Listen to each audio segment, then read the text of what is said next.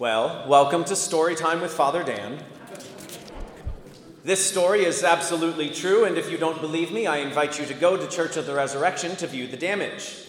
But on Friday evening, our church was broken into. The would be thieves took benches, which we have since moved inside, stacked them up, gained access to the roof, and broke in through our roof access. They came in and directly went to the sacristy door and broke the doorknob off. They attempted to take the safe, but thankfully it is quite heavy, and they left their endeavor quickly after it began. The police were called and were there yesterday once we found out about the break in, and so we know that there were two assailants who I guess thought that they could make some quick cash by robbing the church after Easter. The heartbreaking thing is because of the way of entry and the other factors that the police pointed out, they told us that this was probably done by people who attend church at Resurrection. Now, I want you to imagine that we found out who it was that attempted to rob us. Better yet, I want you to imagine that they did rob us and that the entire Easter collection was gotten away with. And by some turn of events, imagine that we had those two people here in front of us today. What would be the proper response to the offense? What does justice demand? As Catholics, where does charity play the role? Should we turn the other cheek and allow them to go like the bishop did to Jean Valjean in Les Mis when he steals the silver from his home? Should we rather demand our pound of flesh, as in Shakespeare's Merchant of Venice? Should we simply say, this is a legal matter, and the church should stay out of it? In the face of great offense, what is the response that a Catholic, modeled on the actions and teachings of Christ himself in the tradition that the church has enjoyed for 2,000 years, what should we do if we had the perpetrators in front of us right now? What an interesting turn of events that this offense falls on the weekend of the Feast of Divine Mercy. The Feast of Divine Mercy was instituted by Pope St. John Paul II in the year 2000. It was based off the visions given by Jesus to a Polish nun named Sister Faustina over several years. Jesus told her that he desired that there be a feast that honors his mercy and is offered for the conversion of sinners. This feast should occur on the second Sunday of Easter, he said, and would carry with it certain promises.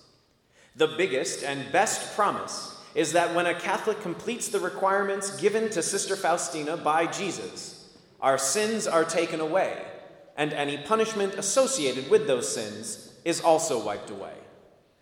So, what does this mean? So, in our situation of the attempted robbery of Church of the Resurrection, Let's say that the two people who attempted to rob our church came to Father Tony on Monday and said, Father Tony, we are so sorry. We are the ones that broke into the church and tried to rob it. But again, we're really sorry. Please forgive us. Father Tony could absolutely look at them and say, I do forgive you. And then they, feeling a new sense of relief and forgiveness, would turn to leave his office. But he says, Wait a minute. I forgive you. But who's going to pay for the damage done to the church? Now, follow me down this analogy. The break in is the sin that we commit. Them coming to ask for forgiveness is like when we go to confession. Father Tony forgiving them is just like the absolution we receive from the priest. The money needed to repair the property damage is the time in purgatory that we spend making reparations for the sins we have committed in life and divesting ourselves of our attachment to sin. So, the promise of divine mercy is that when the requirements are met, we are forgiven of our sins, and any reparation or time needed to spend in purgatory is also wiped away. Our soul is taken back to the state like the moment after we are baptized. Our soul is spotless and perfect.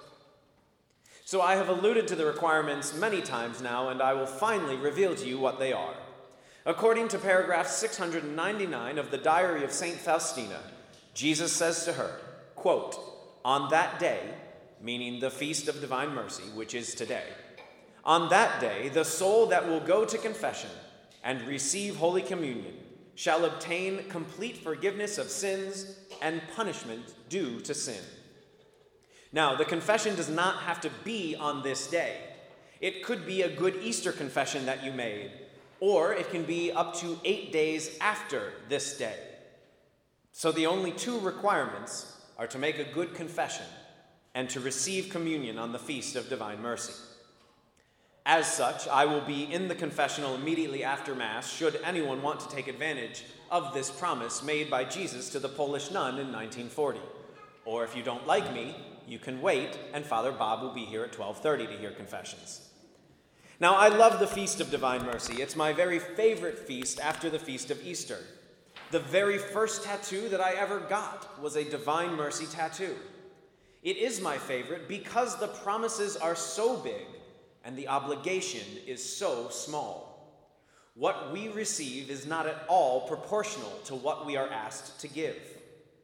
Now, go back one more time to our example of the would be robbers. Imagine we found out who it was, and Father Tony, instead of calling the cops, instead of getting the diocesan lawyers involved, instead of doing anything like that, looked at the two people and said to them, I forgive you. I love you and I want you to be better in the future than you are now. So instead of making you go to jail, here is all the money that I have in my personal checking account so that you can be secure in the future. That wouldn't make sense. It would be illogical. It absolutely would not be fair. And yet, this is exactly how God treats us through the passion, death, and resurrection of His Son especially on the feast of divine mercy. It doesn't make logical sense that God should forgive us every time we go to confession. It doesn't make sense that He should offer us the feast of divine mercy every year so that we can make our souls perfect. It just doesn't make sense. And yet, He loves us so much that He offers it to us every year. I hope that we find out who tried to rob us. I sincerely do. Not because I want some sense of justice to be served, but because I hope that those two people can experience a side of the church that is firm but forgiving. The type of church that Pope John Paul II tried to help build when he went to prison to visit and forgive the man that shot him and attempted to kill him.